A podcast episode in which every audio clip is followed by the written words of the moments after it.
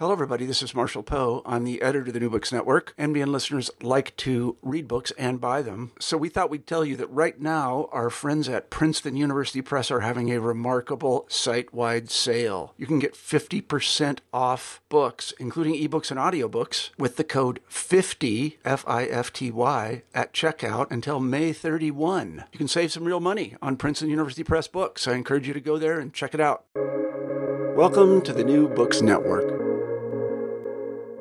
Welcome back to New Books in the American West, a channel on the New Books network of podcasts. I'm Stephen Hausman. I'm an assistant professor in the history department at the University of St. Thomas in Minnesota, and I'm your host for today's interview. I'm very excited to welcome Damon B. Akins and William J. Bauer Jr. to the show. Dr. Akins is an associate professor of history at Guilford College, and Dr. Bauer is a professor of history at the University of Nevada at Las Vegas. And together, they are the co authors of We Are the Land, a history of Native California, which came out earlier this year in 2021 from the University of California Press. Welcome, both of you, to the New Books Network. Thank, Thank you for having us. Yeah, thanks for having us. Why don't we begin by just hearing a bit about yourselves and your backgrounds? How did each of you become interested in history, and why did you and how did you become professional historians? And Willie, why don't we start with you? Yeah, sure. Um, so uh, I'm an enrolled citizen of the Round Valley Indian Tribes, which is located in uh, Northern California. So our reservation is about 180 miles north of San Francisco off of Highway 101. And so when I was an undergraduate, uh, I went to an institution that had, I think, a grand total of three classes on American Indian content. That was so that was American Indian history, American Indian government, uh, and uh, and American Indian literature. Uh, and so, kind of reflecting on that experience as I was about to kind of graduate uh, uh, undergraduate, I, I thought it was important to have people kind of uh, enter the historical uh, profession, kind of to teach classes on kind of more uh, on American Indian history in, in, general. and then, um, in, terms of kind of the research focus, I, I, always wanted to kind of write about home. so my first kind of book was a history of, of migrant workers in Northern California, based at, based out of the Round Valley Reservation. So I've always been kind of deeply uh, interested in kind of rethinking and kind of uh, discussing historically kind of the, the experiences of indigenous peoples in, in California. I'll, jump in and say my story is very different than Willie's, uh, but shares some overall similar patterns. I grew up in Oklahoma, uh, which is Indian country, Indian territory. So I grew up surrounded uh, in a way that you know, is probably rather uncommon at the time, surrounded by uh, indigenous culture. But to be honest, as a as a you know a young person, I was not that was not something that I was motivated into looking into. It was something that was kind of um, I don't know, it was just sort of there. Um, so I left, uh, as many people do, to get away and study things that were far away, and uh, was interested in art. Uh, realized very quickly that my interest in art was really an interest in art history because I'm not talented. Uh, and then it went from being art history. I realized that the thing that I was actually interested in was just the history part. And um, and then one day read Gabriel Garcia Marquez's Hundred Years of Solitude in the student union by the fireplace on a winter day, and decided I needed to study Latin America. So I uh, I studied Latin America. That's the direction I took um, in California. And once I realized that I was studying Latin America, once I realized that it was what was interesting to me was questions of nationalism and ethnic identity and sovereignty and how countries are built and how they come together and exclude. And so I realized that those issues that were attracting me to Latin America were also present in California. So here I was in California thinking uh, that I need to study California. So in order to do that, of course, I went back to Oklahoma, where um, strangely, uh, there were two really phenomenal California historians working at the University of Oklahoma, and I studied with Al Hurtado, as did Willie, uh, did a PhD on Southern California uh, Native history from mid 19th century to mid 20th century. And that's how I became a professional historian. And what about the genesis of this book? How did it come together, and why write a book like this in the first place? How did it come about? Well, I'll, I'll start there. The uh, Willie is the is the genesis of the project. He saw the gap, I think, um, bef- certainly before I did, but I think he saw the gap early on. The gap meaning that there isn't a book like this. Uh, there wasn't before this one, and I and I think there for a number of reasons, it's a it's a difficult book to write. But he saw that there needed to be a, a book that could fill that void, um, namely that could carry what other scholars had done into the 20th and 21st century, and also provide an accessible, both physically accessible, you can get a hold of it, but also um, in, in, terms of its writing style and its audience, an accessible history of California that focuses on a native perspective. And uh, he lulled me in with drinks. Uh, we were at a conference in Oakland, and uh, he uh, said, "I got an idea." And so we had a couple drinks, and I immediately recognized that he was right, and uh, we jumped on board. Yeah, I, I think the, to kind of build on that and and to kind of think through uh, sometimes good and bad decisions made made over drinks at the end at the end of, of a conference. Uh, I'd say this I, is think, a good one. I'd say this. Yeah, yeah, no, I, am just teasing, of course. I would, I would agree with that as well.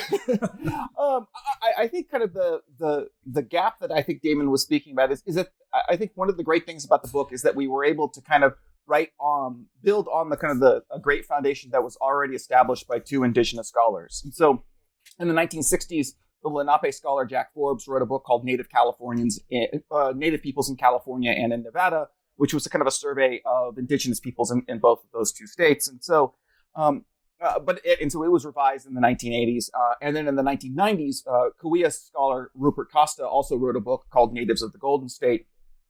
Uh, and those are both really kind of fantastic kind of overviews of California history. But as Damon kind of pointed out, I think there's a couple of, there were, you know, we recognize kind of a couple of deficiencies with those texts. One is that they were a bit older, right? It's, it's, so it's hard to get books that were published in the 1980s or even the, the 1990s. So some of the both of those books are, have a kind of hard time kind of staying in print. Um, and uh, secondly, they don't, as Damon kind of mentioned, they don't cover the, the 20th and 21st century with a lot of kind of detail. And so we really wanted to kind of focus in on on the on the 20th and 21st centuries in this book, and we wanted to write something that would be kind of uh, that would reach kind of California Indian people that they could kind of see their histories, their stories in it. So if we if we have California Indian people reading the book, they uh, could see they could see a story about their aunt or uncle in it, or they see a picture of a relative in it. I, I, think kind of it's vitally important for I think California Indian people to see themselves in the history of California. Uh, but also to have something kind of accessible for K through 12 educators, uh, as, especially as you know, there's a tortured kind of relationship about kind of how to teach California history uh, especially kind of at the fourth grade level. And so providing kind of a resource for K through 12 teachers, uh, and then providing a resource for people who teach California history at the California State University system and at the and at the University of California system is kind of having kind of a book that would be useful for people who teach California history, but to kind of incorporate uh, California Indian content and, and information. Yeah, and, and as I was reading this book, I was thinking about how it could, in many ways, serve as a model for other people wanting to write about uh, uh, specific places, whether states or, or other localities, from an indigenous perspective. That, that that really, you know, you could you could transplant the stories here, and obviously be a very different story, but you could write about it in in in other places as well. So I hope that someone kind of picks up that mantle, and you know, I'm speaking to you now from Oregon, and I could see a, a similar book like this, but but about Oregon and the place that would become Oregon as well. Yeah, I could definitely see that as well. I think I, I think that's um you know the fact that you're in Oregon makes a lot of sense about it because I think part of what made this book work the way it did is also what made it a difficult book to write, and that is California had the most uh, diverse indigenous population of probably any region, except perhaps maybe Washington and Oregon, uh, which in some ways those are false boundaries. Uh, so we could say the Pacific coast of North America had an incredibly dense and diverse and varied indigenous population, and as a result, um, we couldn't really tell the story of a type of tribe or a tribe or a specific nation. Um, it had to be, in order to be meaningful, it had to be a story that weaves together lots of different people and communities. And I think there are other places in the nation where that would would work. Um, but there are also many places where uh, it would be a bit more challenging, I think, to. Um, I mean, I'm coming to you from North Carolina, uh, and there mm-hmm. are a few there are a few narratives that dominate Native history out here: the Cherokee, the Lumbee, and then you know the Saponi and Sara. But but the Cherokee and the Lumbee are the two that really dominate a lot of what people talk about. And so I imagine it'd be a little bit more difficult to do that here, just because it's not as diverse or as dense, if that makes sense. Mm-hmm. Yeah, I mean, I, I, think the one thing that maybe we could kind of inspire other other writers to do as they kind of think through kind of regional or kind of state based histories that, that center indigenous perspectives. um, is is the center um, is is the center land, right? Um, it, that's kind of why we kind of titled the book "We Are the Land," right? Is it is it uh, in one uh, sense it kind of embodies the the kind of one of the main arguments that we write the book is that that California Indians possess a, a unique relationship to the land that is California. Uh, and on the other hand, I think it speaks to the way in which kind of system, ongoing systems of colonialism seek to divorce indigenous peoples uh, from from their homelands. Uh, and it's and I think what the book strikes to do is to kind of sh- discuss kind of that tension of, through kind of indigenous relationships with the land, with these kind of colonial policies that are, are, are intending to kind of divorce people from from their homeland. So I think that's kind of a narrative that I think that could might kind of carry in, into other spaces. Mm-hmm. I'm always curious about the process of writing a book, uh, partially for uh, selfish reasons, since I'm working on a book myself and I'm always interested in getting tips on, on how to do it. But uh, especially when uh, a book is co written like this, I'm curious about what that experience is like. Writing a book can often be a very solitary and a very personal process. So, what was the experience like of co writing a text for the two of you? What was that process like? And Willie, maybe we can hear from you first yeah, it was it was it was kind of interesting as, as Damon mentioned. I mean, and I and I think is I think one of the reasons was interesting is because this is not typically what historians do. Right? Typically, historians mm-hmm. kind of write single authored uh, books, like you just kind of mentioned. Right? They you're you're alone in either an archive doing the research, or you're alone in your office, kind of doing doing the writing. Um, but as Damon mentioned, I mean, we kind of hatched this idea uh, at, at a conference kind of building on, I think, um, initially on our geographic strengths and what we do. So m- most of my research has tended to favor or be kind of located in Northern California. Um, as Damon um, mentioned, um, his research kind of developed into, or was kind of focused in, in Southern California. And so we thought, given kind of the, the kind of the complexity of California hist- Indian history, having kind of this north-south kind of focus, uh, I think would be good for uh, for for writing the book. But I think as over time, I mean, I, I think other, uh, I think strengths uh, I, I, think developed over the course of the book that I think really kind of enhance uh, the, the, final product. I mean, I, I, you know I've been my research kind of methodologies tend towards kind of using oral history and oral tradition, uh, and I've focusing on kind of labor history and economic relations. Damon uh, has done a fantastic job, I think, throughout the book, making sure that we thought about environmental history uh, throughout every chapter, uh, and uh, also kind of and, and the kind of the visual eye that Damon brought to the book. Um, he's the one who kind of uh, hunted down and, found uh, the the photograph that's on the cover of the book, and also kind of had a kind of keen, keen eye on, on how maps would look and a lot of the kind of the visual sources that we that you see in the text and um, as I've had kind of uh, conversations with, um, w- with other people about the book as it's come out, it's that kind of the balance that I think that is struck in the book is, is something that stands stands out to a lot of the readers.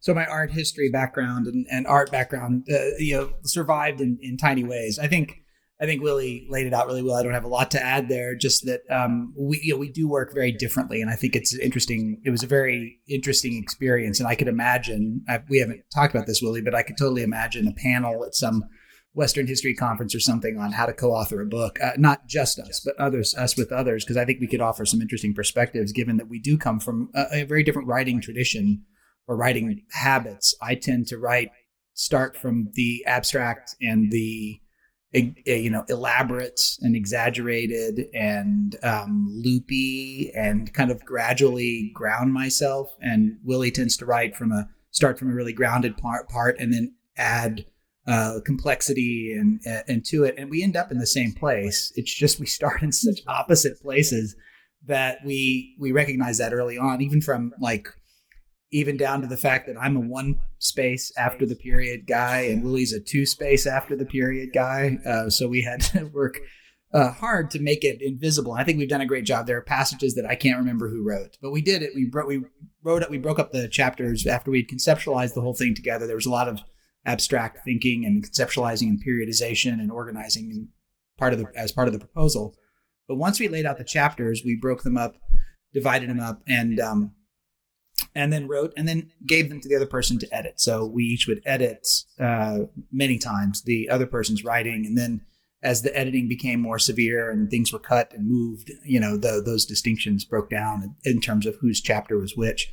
Uh, and I think for the most part, it, we've we've accomplished that. We found a voice that remains steady throughout the the text that uh, comes from both of us. Um, so I, I, I think that's I think we were successful in that. But it was a lot of Google Drive and a lot of Dropbox and uh, and all that. Well, Damon, I will say that you have converted me to being a one space after a period person. So there you go. yes. Uh, but but also, I, I think I've, it's been odd to kind of think about this process, especially in the last year after everyone's been kind of hunkered down because of the COVID nineteen pandemic. We've been kind of teaching, you know, via Zoom or uh, WebEx or some of these other kind of platforms. And it's almost, I mean, I, one of the things I kind of thought of is, is that Damon and I were kind of uniquely prepared to kind of do that kind of work because as we were as we were writing the book, you know, up even before the pandemic kind of hit, we would always we would have kind of sometimes weekly, sometimes monthly, kind of just phone conversations uh, uh just about where we were with the, with the writing, um, you know, uh, what needed to be done in each chapter. Uh, I you know I think we were kind of I, I don't think that we could have done I, I, don't know, know how people could have kind of co-authored books kind of before kind of some of the advent of these kind of technologies that Damon mm-hmm. kind of mentioned yeah. and uh, that we're all using um, r- right now. I think we were kind of we kind of hit a, a, good moment where this kind of work is now kind of easy to do. This kind of co-authored things that is easy to do. And I do, uh, David. I think as you were kind of alluding to, I think that historians should do more of this. This kind of co-author, yeah. this co-writing of texts. Uh, I think it's it, it's very kind of productive and, and, and, worthwhile. I think. Yeah, I can't imagine this book being. I, I could not imagine writing this book on my own, and I am not sure that it, it it was just so much work. Not, and it's not quite that. It's it was conceptually it was so broad, but also just in terms of the thought process that continually had to go into it. Um, we really benefited from having another set of eyes. One tip to listeners, if they did want to try to write a book together with somebody else, turn your notifications on so that anytime the other author updates a file in Dropbox or changes a file in Drive, you get a little ding on your phone or your computer because it works as a really great kind of I don't know, guilt reminder. Like, oh, Willie just Willie just updated the chapter. He's working. So then I would feel like I, I need to work too. And it, it really did make things visible that when they're invisible, it's very easy to postpone until, you know, after the afternoon crisis of class or committee meeting or whatever.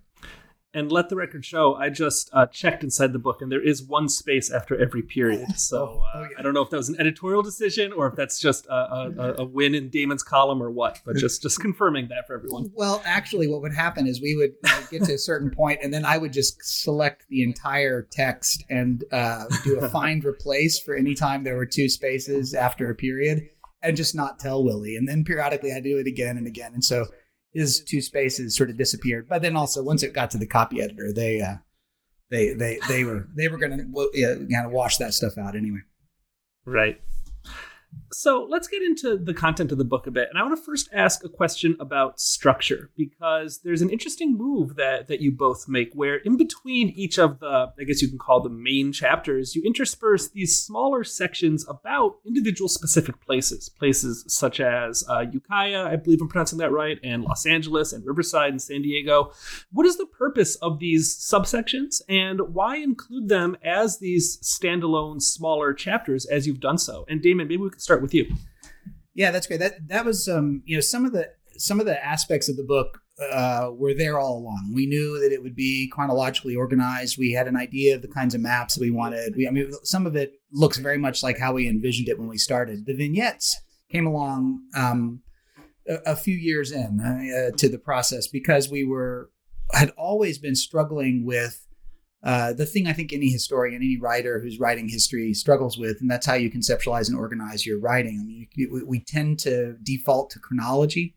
Uh, change over time is our, you know, it's our motto. But, um, but at the same time, we can organize things thematically, and we can organize things topically or spatially. And in this case, we knew there were issues and topics that that cut against the chronology. Um, uh, and so we were trying to figure out how to do that. And uh, and the idea started out as a series of of just kind of I don't know uh, call outs. So it wasn't it wasn't necessarily when we first started thinking about it spatial. We had this whole idea about the mission project and the way the missions have been remembered as an idea of something that that really isn't just about the 1830s or the 1890s or the 1930s or the 1950s, but it stretches all the way across.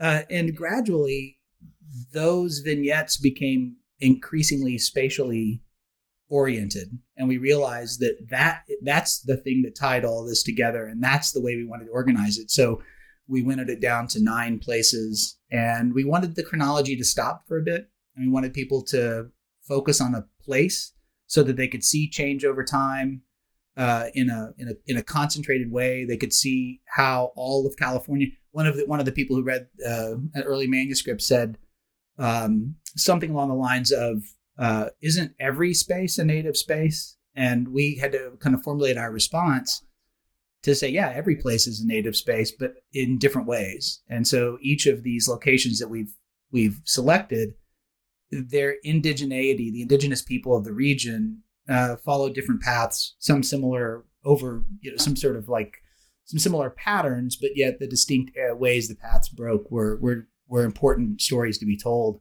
We wanted people to be able to look out the window and and you know I, I lived in LA for a number of years, and so I could imagine how I would have treated the vignette on Los Angeles. I would have gone to some of these places and looked at them. And I, as a teacher, both a high school teacher in LA now at a smaller arts college, I I want my students to get out and and see what they're reading about. And doing those vignettes made it easier for us to imagine people doing that. Yeah, I think the the one thing I would add here is is I think the vignettes also allow us to tell a story of of continuity as much as kind of mm-hmm. change over time. I, I, think a lot of times people kind of think about American Indian history as being as is all, only kind of focusing on the ways in which Europeans and Americans disrupted and and overthrew kind of uh, uh, indigenous lives. And and that's that that's a it's an important story. I think there's there's a lot there there's you know a lot of historical evidence for that kind of narrative in that story. But i do think that sometimes it's important to kind of step back and look at kind of the, the continuities that it, that exist for kind of indigenous peoples. Uh, and i and i thought that that place becomes a kind of a good way to kind of continue to to make that argument or to kind of to to trace that over time is that yes there's a lot of things that happen like in a place like ukiah like indigenous peoples are dispossessed of land. Um, uh, there's a variety of policies that are are there to kind of that that seek to kind of separate Pomo people, the indigenous people of that area, uh, from their lands. Uh, but Pomo people uh, were there at creation. Uh, they were there throughout the systems of colonization. Uh, they're there now, and they'll continue to be on their homelands in, into the near future. And so I think kind of being able to try to trace that continuity, I think, was helpful through using these these vignettes as well there's a lot of material packed into this book. We're not going to have time to talk about all of it. Uh, you cover, you know, many centuries worth of history in a book of uh, around 300 or so pages. But I think it's worthwhile to start at the beginning, to start with beginnings. Can you talk a bit about the importance of stories about place to the native people who lived in that place that would eventually become California? Uh, you make the connection, I think, between place and storytelling and identity very clear in this book. Yeah, I, I think it, as as you're kind of noting, I think one of the kind of the complicated parts of writing a book like this is that we really tr- tried to tell a story. Um, you know, one could say from creation, from indigenous creation to casinos, and now actually to to beyond casinos, right? Into well, into the, we're getting into the 21st century. Um, and then so we in order to kind of write that kind of book and to make those kind of emphasis we we centered indigenous creation stories and other oral traditions in that kind of first chapter. Um, and we do so uh, because we want to kind of pri- privilege indigenous ways of knowing. And i think by looking at creation stories uh, or and, and other oral traditions that, that come from california indian nations california indian communities we're able to kind of focus on relationships to the land uh, and then as well as then other human actors that that, that take a uh, that act in in creation stories and in oral traditions.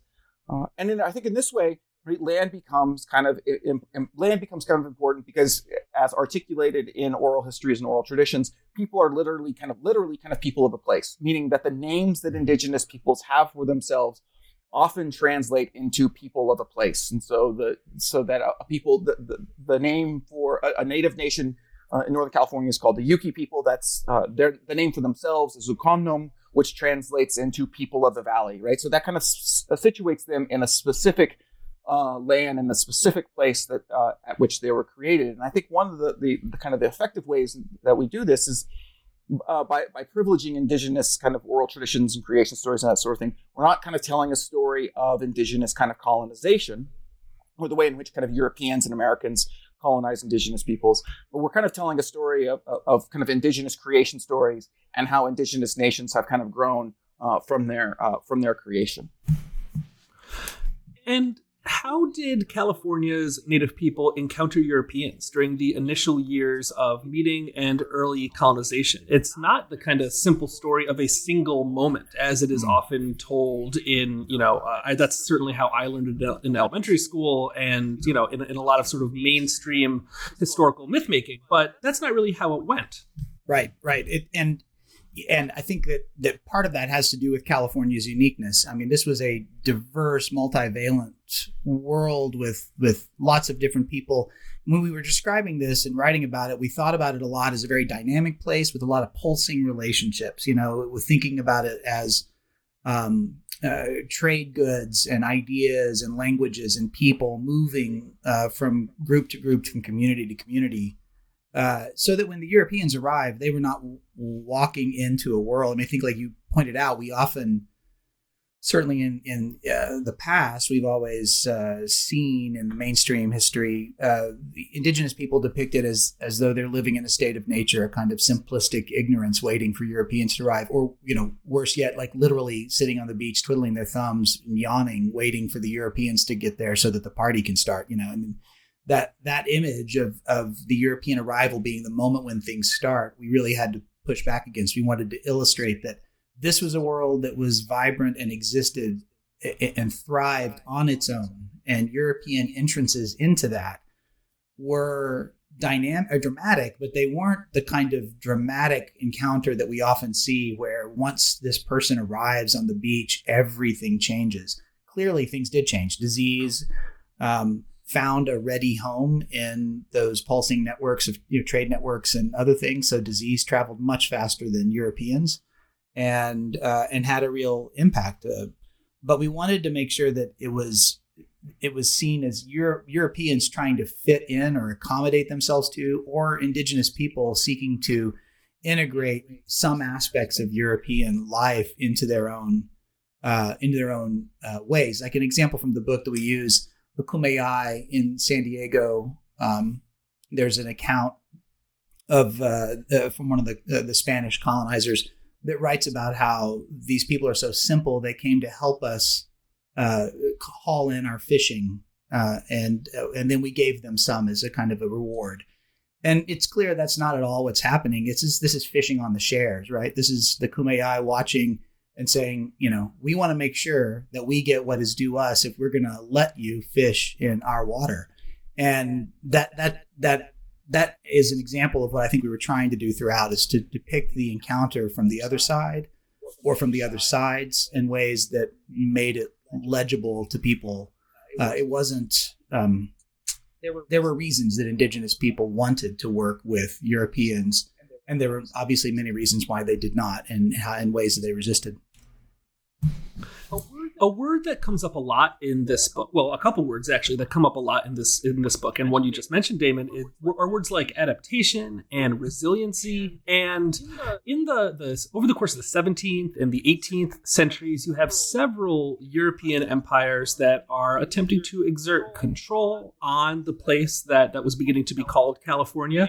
And through all of that you have indigenous people in the region who are demonstrating this resiliency. So what adaptations and what forms of resistance did Native people uh, uh, along the Pacific uh, demonstrate, particularly as the Spanish government was trying to impose the, the famous or maybe infamous mission system along the California coast? Yeah, this was one of the kind of the, the more challenging sections of the book to write. And, and I think one of the reasons why it was kind of kind of challenging is that kind of the Spanish period is one of the most kind of well documented and written about time periods uh, in, California history. Uh, you know, if you travel to, if you go to California, as you just mentioned, Steve, right, is that there, there's uh, missions have been preserved. They're kind of part of the ways in which kind of California kind of thinks of its, itself and, it, and its identity. Uh, historians have, have documented and discussed kind of the development of what has been called the Spanish fantasy past as a way of not for non-indigenous Californians to develop an identity for themselves in the state, uh, but also kind of for more material reasons to attract tourists to, to Southern California principally and, and, and that sort of thing. Um, and so we kind of, again, kind of, I think one of the kind of things we try to do out the, uh, in, in the sections, what we do throughout the book, I think, right, is, is to try to kind of balance a story uh, of, of colonialism at these at these Spanish missions, right? So these missions, we see kind of the forced conversion of indigenous peoples to Catholicism, uh, the spread of, of crowd diseases, which uh, leads to kind of widespread depopulation of indigenous peoples along the California coast, uh, the introduction of, of labor relations and slavery into indigenous uh, communities. Uh, and then we wanted to kind of balance those stories uh, with stories of, as you kind of mentioned, of, of resistance and resiliency on the part of indigenous peoples. And so indigenous peoples kind of might blend indigenous and Christian religious icons. Such there's a painting at Mission San Luis Rey, for instance, that uh, blends kind of Chumash religious iconography uh, with Spanish uh, religious kind of uh, icons. Uh, actually, we had an event last night uh, at a we had a virtual event last night, and Damon pointed out is that in our chapter on the Spanish missions, there's a picture of indigenous peoples at Mission San Francisco playing a, a hand game or a game. And then uh, like almost 100 pages later we have a picture of indigenous peoples uh, playing hand game different group of indigenous peoples playing a different hand game uh, up in northern california outside the Grindstone uh, rancheria and i and, and so the, these these practices on the part of, of indigenous californians kind of even are are maintained and continued even though these kind of colonial systems uh, are kind of impinging on their lives. And, and we also kind of talk about uh, resistance uh, everyday forms of resistance, such as kind of avoiding work, um, to like a more a widespread kind of acts of resistance, such as running away, uh, and even the killing of, of Spanish priests. And this, I think, this kind of focus on runaways also convinced us that we needed to look outside the missions. I think too often, right, Calif- this California Indian history during this kind of the Spanish period is seen only through the prism of the mission, as if that's the only place that California Indians were kind of living and, and having kind of an experience with. Uh, and so we wanted to situate ourselves in the story outside the missions and how Cal- and examine how California Indians kind of kept the missions and Spanish colonists at, at, arm's length, either by kind of allowing runaways to, to incorporate into their communities, uh, maybe kind of trading for goods, but still not kind of uh, engaging with, with the Spanish in a lot of ways. And so I think we were kind of able, kind of again, to kind of balance these two different kind of perspectives that that seem to kind of um, uh, shape how people understand California's past. I would just add that I would just add that if you want to look at those two pages, that's page 78 and page 169, and, and due to the happenstance of the layout of the book, you can open the book to both pages and see the images side by side if you just take the intervening 100 pages and sort of hold it up. Little experiment little experiment. And, and as you're pointing, and, and, as you're pointing out, you know the importance of continuity along with change. And and as you said, uh, uh, one of you said before, you know, as historians, we we we peddle in change over time, right? It's what we mm-hmm. look at. But as much as things change, you know, uh, often you have these threads that just run through the past, and that's a perfect example of that, really. Yeah, yeah, absolutely.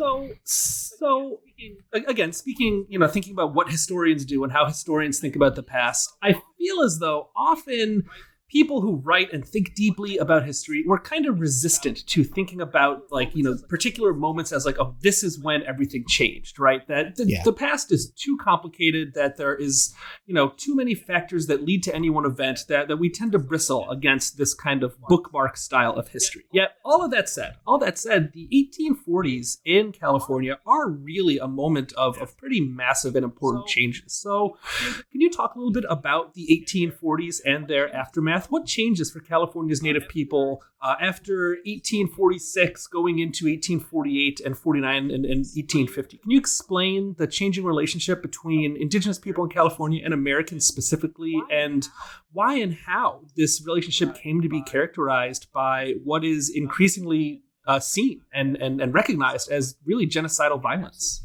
Yeah, absolutely. And and the first thing I think to say is that is to echo your last bit there that this is this is a genocide. There's no question in anybody's mind who studies this seriously. Uh, even Governor Newsom has flirted around the language. He's avoided saying it exactly, but he's used the ad- adjective genocidal to describe what he just described as violence. Uh, so it's kind of a bad, but it's it's genocide. It's it, fits all the definitions. And so yeah, we did struggle with this, and from a standpoint of of the writing, because this was a moment where things dramatically changed and so much has been written about it.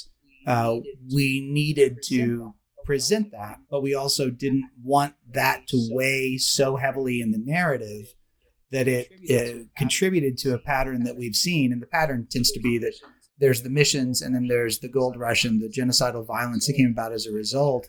And those are almost like two suns with a U that, that make it, you know, uh, make it hard to see what happened right around around it, like block out the shadows and the spaces in between. So, um, so in order to answer the so in order to answer the question about what happened, I think we sort of have to go back a little before 1846 because the 1840s was characterized by a kind of liminal status.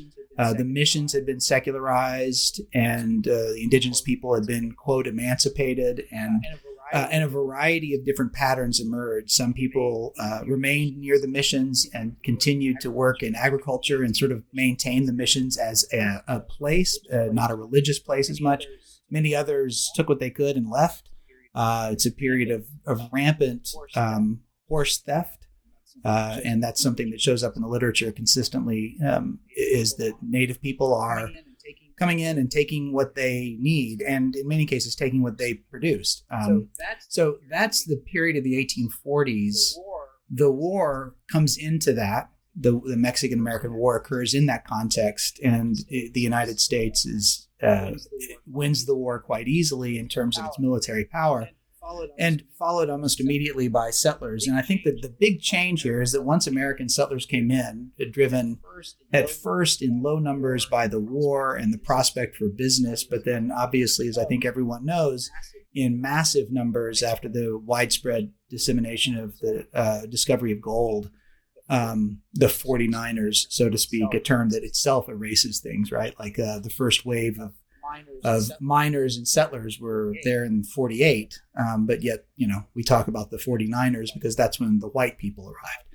Um, and so that that period when americans uh, among others but predominantly americans began to arrive and mine um, brought a level of genocidal violence into a system of settler colonialism that uh, again was able to um, tap right into existing trade and existing commu- uh, uh, communication networks. So violence goes into that. Uh, and ricochet radiates out into into the hinterlands. Uh, the effect is, uh, I think, um, pretty well known. But just uh, to kind of reiterate, you know, the population of indigenous people in California prior to European arrival is estimated anywhere between, you know, the numbers are, are pretty vast 700,000, a million, 300,000. It's all, they're, they're a lot of people. Um, but it's clear. But it's clear that by 1850, there's somewhere around 150,000 indigenous people. And by 1900, there's somewhere around 15,000. So the, the violence that occurs has a direct impact on the lives of indigenous people.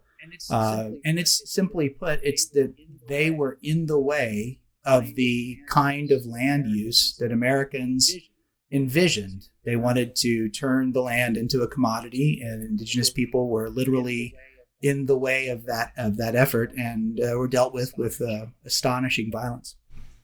If I could ask one, follow- if I could ask one follow up to that question, um, you know, among people who know the story, as you as you said, there's really no debate that this was a genocide in California, and yet, as you also said, you have the governor of California who you know, kind of dances around the yeah. subject. Why do you think there is this disconnect between those people who who know the story, who know the truth about what happened, and yet people, you know, with with power to to maybe with an outside voice or an outside role in shaping how people think about these things? Why is there this this resistance to to you know talking about this in a way that is is is honest and and reflects the reality? I think there's a I think there's a couple reasons. One is I, I think that um, the story of westward expansion, manifest destiny, that's that's a mytholo- mythology that still works for a lot of people. It still accomplishes what it set out to do, which was to deliver the possession of the United States to their ancestors in, in a way that mm-hmm. justifies their presence.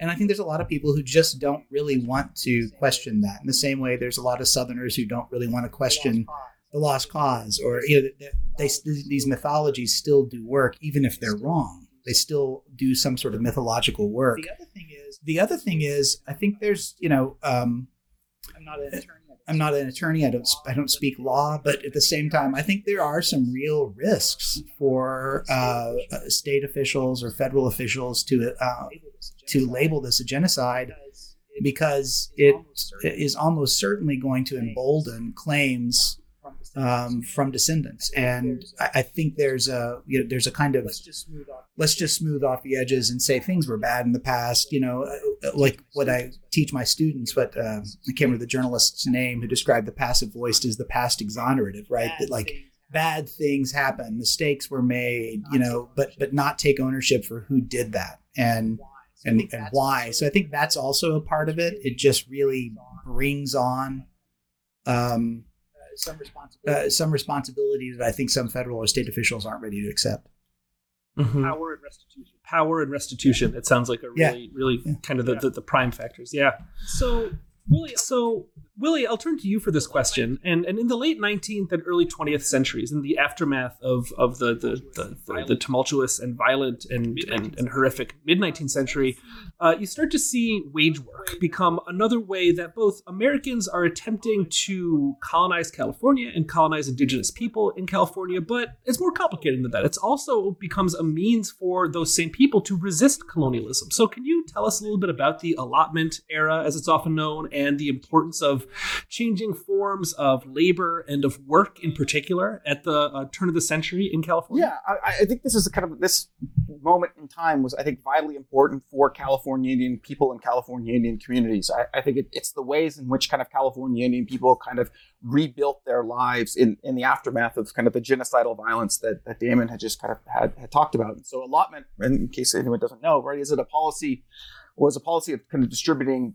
formerly kind of communal land holdings on reservations, right, to, to heads of households. And so the goal of allotment policy was to assimilate American Indians into the body politic, into the national politic as, as private property uh, landholders. And the goal there, right, was on one hand to break up communal held lands on reservations, uh, um, but also to break up uh, tribal uh, tribal identities. And so, on on one hand, like the story of allotment is a, a story of horrendous land dispossession uh, the loss of lands all across the United States. Uh, I, I, I, believe right, uh, American Indians across the United States lost 70% of their land base uh, between, say, 1887 when allotment was passed uh, and, and 1934 when allotment was finally ended. And, and, when I teach classes, I always kind of emphasize this kind of long, long point about the, the devastating and the crippling impact of, of allotment and the way in which allotment has produced kind of modern kind of indigenous poverty poverty. And so i think you know when damon was kind of talking about kind of why don't people want to recognize genocide i think that often people don't want to kind of recognize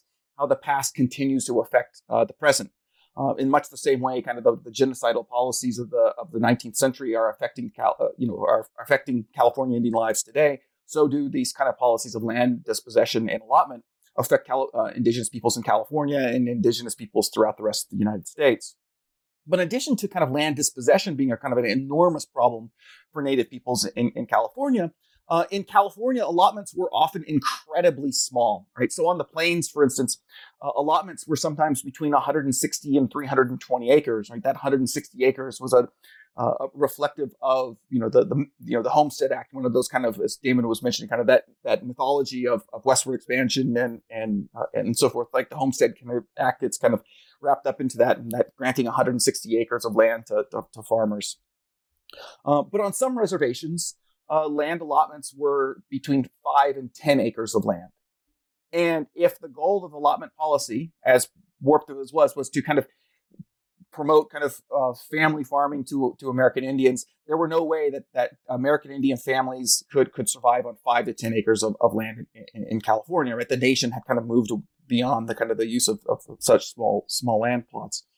And so throughout California, indigenous peoples kind of turned turned to wage wage labor. Um, Think Damon and I, both in kind of previous work, have discussed the ways in which kind of indigenous peoples kind of become migrant farm workers. Where I'm from in Northern California, uh, people went out into the fields and they picked uh, they they picked hops, uh, picked grapes, and, the, and and and those kind of activities. Uh, indigenous peoples kind of worked as cowboys. Uh, they worked on infrastructure projects such as irrigation canals. Uh, and so there, you see kind of this widespread kind of act, kind of wage labor activity throughout California that is being perpetuated by indigenous peoples. And I think that this is actually kind of an important point that I think people need to kind of recognize. I think in the present day, when people think about American Indians, they think about them as being unemployed. Uh, and that's that's kind of a product of more kind of recent historical developments. And if we kind of look back to the late 19th and early 20th century, we see kind of a rich and robust kind of experiences of indigenous peoples working uh, in a variety of kind of activities throughout the state throughout the state of California. But I think one of the kind of the neat things that, that work and labor does for California Indian communities is that it, it, meant much more than kind of earning a wage that was important for for families to survive. You know, that, that's obviously kind of the economic importance of, of wage labor uh, was was significant and vital that helped families kind of get through the late 19th and early 20th century. But it was also kind of the there's it, it was wage labor was a political act. Uh, as California Indians moved to reservations, sometimes they chose to do so, sometimes they were forced there uh, against against their will. Uh, indigenous California Indians experienced a considerable uh, considerable amount of surveillance. Reservation agents, the people who were char- the federal government put in charge of reservations, surveilled and watched every aspect of California Indian lives. They tried to control American Indian economies, uh, their families, uh, sexuality, all aspects of California Indian lives were, were watched and monitored. And so when California Indians left reservations to go work uh, as, as migrant farm workers, for instance, if only temporarily, if only kind of a few weeks, they escaped the gaze of the, the federal government and kind of lived lives as, as they kind of wanted, as they were wanting to, to do. Um, and they were able to participate in activities that the Office of Indian Affairs and, and, the federal government didn't want them to participate. So, you know, we were been kind of talking about kind of hand game and these kind of gambling games that California Indians have been playing uh, throughout throughout their history. Well, on reservations, agents didn't want them playing these games. They thought they were they were detrimental and, demor- uh, and, and demoralizing to California Indian people. Um, but they're actually but but California Indian peoples wanted to continue to play them. Uh, there were ways to kind of socialize and, and, get in contact with one another and, and kind of create community and family uh, throughout. Uh, it, while kind of these federal policies were seeking to kind of dispossess them and, and separate them from land and, and, and other people. Uh, I remember I, I did an inter- I interviewed someone about this a couple of years ago, and she recalled uh, that after a kind of a long day of people kind of doing farm work and uh, picking hops, for instance, in Northern California, uh, she would follow her dad at night and they would play grass game. They would, you know, do play one of these gambling games late, late, late, late into the night.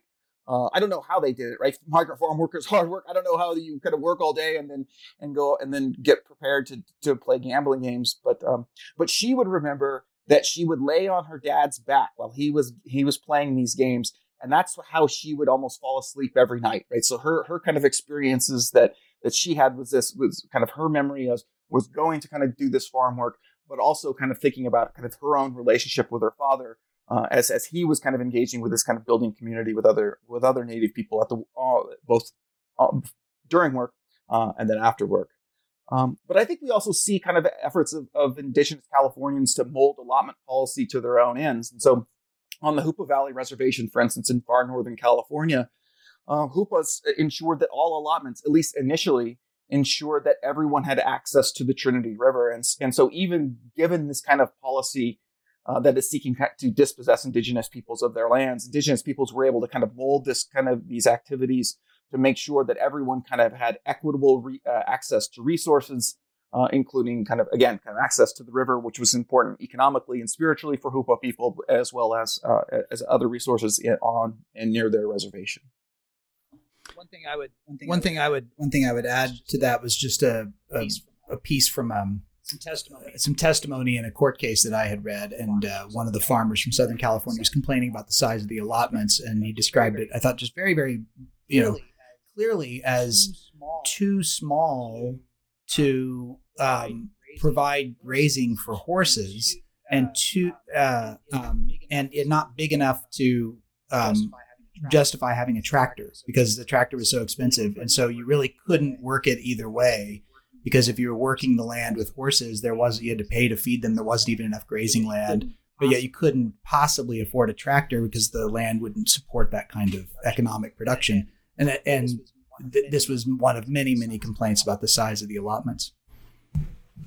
So the beginning of the so the beginning of the 20th century marks a new era of resistance in all kinds of ways. But among these is the founding of new organizations, some of which were were led by Eastern whites, uh, but others were organized and were led by uh, indigenous California activists themselves. So what roles did activist groups play in California during the the middle decades of the 20th century? Jumping ahead a little bit, and how do they bring together all kinds of different threads of resistance?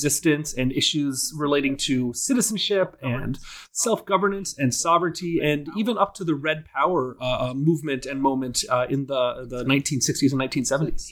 So, yeah, that's a really great question. And I think part of what's interesting about it is that um, by the middle decades of the 20th century, most of the major uh, activist groups, Indian activist groups in California, were helmed by Indians, and I think that's uh, uh, something that, that has its own story. Late 19th century, there were a lot of uh, so-called friends of the Indians. Uh, they called themselves the Friends of the Indians. Sometimes they capitalized the F because they were Quakers. Uh, maybe sometimes they capitalized the F because they thought they were important, but but they they they definitely did think that their help was what was going to save indigenous people, and they rushed to the to their aid. And beginning in that moment and carrying through all the way till the middle of the 20th century, uh, California Indian peoples tended to look at that as like, yeah, sure, uh, we'll accept parts of your help, but we're going to you know put that toward the goals that we have. and so it was a very tense kind of cooperation in which uh, non-indians would raise awareness of uh, indian problems would help raise money in some cases but often native people were happy to take what worked for them and turn it to their own advantage. And that that really carried through in the late 19th and into early 20th century. And out of that come the two first major organizations the mission indian federation and the Brotherhood of uh, the the Brotherhood, the Collett organization that came out of Northern California. Both of those were uh, white people. Uh, Frederick Collett and his wife, and uh, Jonathan Tibbet, a real estate. Uh, I mean, a real estate aspirant, a developer that was in uh, was trying in Riverside, and and they organized these groups with the idea that they would. Um, in some way benefit. in some way benefit personally from organizing Indians, and uh, some have pointed to those groups as as not legitimate in some case in the past, certainly because they were led by whites, and the and the whites in many cases, certainly in the case of Collett, were, were wildly corrupt. Um, but in the case of, say, the Mission Indian Federation, their membership grew to thousands, and, and Jonathan Tibbet was the only white person involved. And uh, it became fairly easy for the organization to function in the way it wanted without his. Uh, he's a figurehead um, that that helped uh, you know raise money and such. But but those organizations became very powerful and took off in different directions. In the case of the uh, Northern California, a lot of the Native people who were active in that organization ended up uh, forming their own organization in the 1920s, and uh, and that grew into a number of different organizations in the 1940s uh, that were solely led by uh, uh, California Indians. And in the South, the Federation continued um, into the early 1960s, but really took a um, cantankerous, maybe is the way to say it, uh, approach.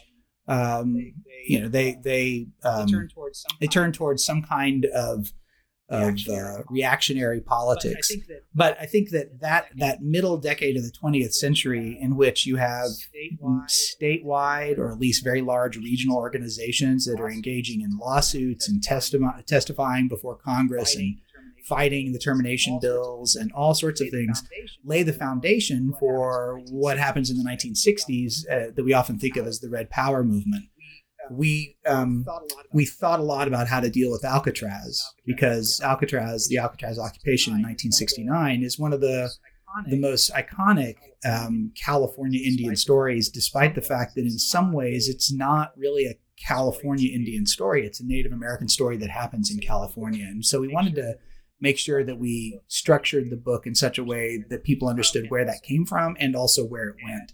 And many of the people who uh, were involved who were from California had come out of a tradition where their parents or uncles or grandparents, even in some cases, had been very, very active. Um, uh, Ed Castillo, who uh, uh, uh was one of the original occupiers, um, was, I believe, the Willie help me out. It was it wasn't Adam Castillo his uncle? Yeah, I think yeah. And so he grew up in a in in that that milieu of early 20th century, mid 20th century Indian activism, and so this was not strange to him. It's just a different kind of of, of iteration of it. So I think um, so I think that's how we understood the uh, the California Indian participation in the Alcatraz occupation as coming from, and then we trace that back into places like uh, the Pit River occupation in 1970 uh, to show how Alcatraz. I mean, this is funny. Alcatraz is not an island in the famous phrase. Alcatraz is just one example of, of a long-standing tradition of California Indian activism that continued after that and then you spend and then you spend uh, the last couple chapters of the book uh, uh, detailing some of the more recent past in the history of California's indigenous history, and it's, like you know, it's it's they're, they're two really well written and fairly long chapters, and we've been talking for about an hour, so I'm not I'm not gonna ask either of you to to go over each of them in detail, but I was hoping that maybe you could tell a couple stories of the recent past of California's indigenous history that maybe help explain the present moment a bit. Where do the themes that you present in this book stand today? Yeah, I think that there's a couple of ways we can do this. I mean, I think one of the things that we did in the book we, we is we tried to make the book as current as possible, meaning that we finished the, writing the book about a year ago when the nation kind of locked down because of the COVID 19 pandemic. And so we were able to kind of include examples of how Indigenous people shaped and responded to the pandemic in the book. Um, you know, for instance, uh, right around, I think, uh, April of last year, uh, a native nation in Northern California held a jump dance, which is part of the kind of a world renewal ceremony, which is intended to kind of restore balance to the world. And so they performed the ceremony uh, to you know to kind of restore the balance that we were all you know the imbalanced world in which we were all living because of the COVID nineteen um, pandemic. Uh, and then I think another kind of story that kind of popped out to me as we were doing this is I remember there was uh, when San Francisco kind of went into lockdown and no one was on the streets anymore. Uh, there were stories about coyote uh, wandering the streets of, San Francisco. And in Ohlone oral tradition, Coyote is one of their uh, creator figures. And it was striking to me to kind of think through the ways in which kind of Coyote was there at the creation of the Bay Area, of what we understand about the Bay Area, and then is here back kind of walking around the streets where no when it when it was everyone was asked to kind of stay stay at home. And I, I think that these stories kind of talk about kind of the revitalization of, of California Indian people in the in the 20, 20th and 21st centuries. And in part, we did center kind of on Indian gaming, right? The explosion of Indian gaming in Southern California has, has bolstered indigenous economies. Um, so much so that the San Manuel Band of Southern, in, located in Southern California, just bought a resort casino uh, near the Las Vegas Strip, right where I'm where I'm at right now. And so um, I, I, think that kind of that there's a kind of an economic and then kind of a, a, a, a, cultural revitalization becomes of that. So one of the things that we kind of talk about in the book is the ways in which uh, the, the explosion of Indian gaming has allowed people to return to reservations. So there's been always a policy of kind of getting like with allotment to get native peoples off reservations. Well, one of the examples of, from Indian gaming is that they're able to kind of come back to uh, come back to reservations and return to, to homelands. And so um, we see this with non-gaming tribes too. Uh, the Hupas, for instance, have revitalized women's coming of age ceremonies um, in Round Valley, where I'm from. Uh, we beginning in the 1990s, we began to hold uh, an event called the Nome Cult Walk, in which uh, we we re- retrace uh, the the route people took uh, during an ethnic cleansing that happened during the American Civil War, and so we kind of commemorate and rethink some of these kind of these these kind of historical events, and so. I think that there are things that we could have covered a little bit more in the book. Um, you know, the, I think the, the, the rise of the land back movement, for instance, in the, within the last year, mm-hmm. uh, I, I, think, but I, I, think those things all kind of point to kind of the continuing vitality of, of indigenous peoples in California, kind of building on the point that Damon uh, made a couple of minutes ago about Alcatraz not being an island, but kind of this kind of long history of indigenous activism that it, it was, it, it it, will continue as we, uh, even after this book is published and, and going into the uh, 21st century. So for one of my final, so for one of my final questions, I'll pose this to to each of you in turn. Um, I'm always curious, as sort of a, a summary question, if there's one takeaway that you hope readers come away from your book understanding when they put it down for the final time, when they reach the last page, what would you hope that that would be? And Damon, why don't we start with you? It's always so you're it's always a challenge to get to to winnow it down to one. But I think that the thing that I would want people to take away maybe I don't even have a, a word for it, but the ongoing nature of this story, as much as it's important. to show that, that California Indians are still here because there's still a widespread belief that, that either all Indians have just disappeared uh, in face of you know modern society, or if people are a little bit more aware that the genocide in California worked and that the Indians are gone. So that's still a very widespread perception, and so it's very critical that we continually point out California Indians are still here. They're thriving. They're they're growing. Um, but the other part of that kind of ongoing nature here is that the settler colonial structures that were put in place are ongoing. So it's not just that California Indians are still here, but but we, in, in my case, non-native, are still engaging in colonial practices. So um, it's not even that Indians survived colonialism and now we can talk about it. It's that Native people are around and we're still colonizing, but in a different way.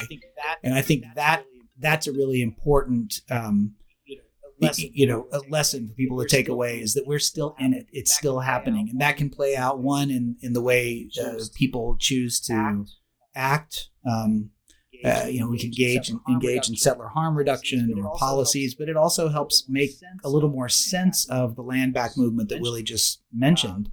Um, th- this is ongoing. This is still an open-ended question. Yeah, I think I, I, I think I would build on that. Is is that I think that the the one thing that I want readers to take from the book is um, California has has been an indigenous space. Uh, it is an indigenous space, uh, and it will be an indigenous space uh, going into the future. And then finally, I always and then finally, I always like to get a preview from my guests about uh, what projects they are currently working on. Sometimes when a book is so uh, recently out, it it feels uh, sort of like a, a um, an engagement in sort of a, a almost wishful thinking, right? Like this is what I'm planning to be working on in the future. But nonetheless, you know, as historians, we always have a few projects that that we're that we're working on. So, what are each of you working on now? Yes, I think over the summer, one of the projects I'm working with a graduate student with whom I'm working to to trace the relation or to discuss the relationship between indigenous peoples in southern Nevada uh, to the Colorado River, and then talk about how the Hoover Dam was one way in which uh, that relationship was kind of undermined and, and thwarted.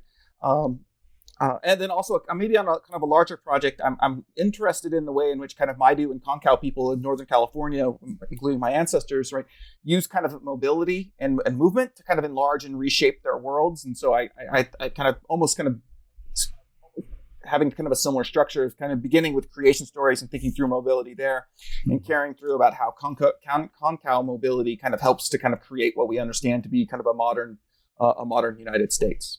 And uh, and uh, and I think with any writing project like this, anybody who's engaged in it knows that so much ends up edited out. You know that you you have to cut. And so some of the projects I'm working on are things that they were my precious, you know, uh, Jorge Luis Borges calls editing killing your children. So these are my precious babies that got, you know, got cut from the book.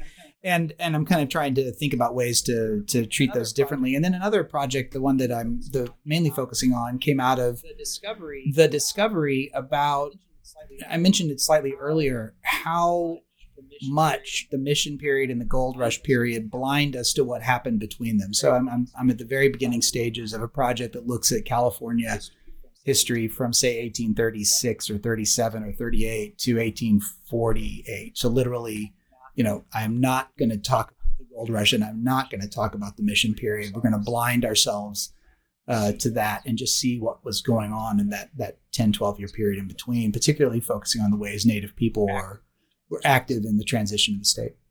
Those both sound like those both sound like fantastic projects, and I'll, I'll, have you both on the show individually when when those come out. Hopefully, in the not too distant future. Yeah, hopefully, hopefully, that's right. Hopefully, that's the hope, right?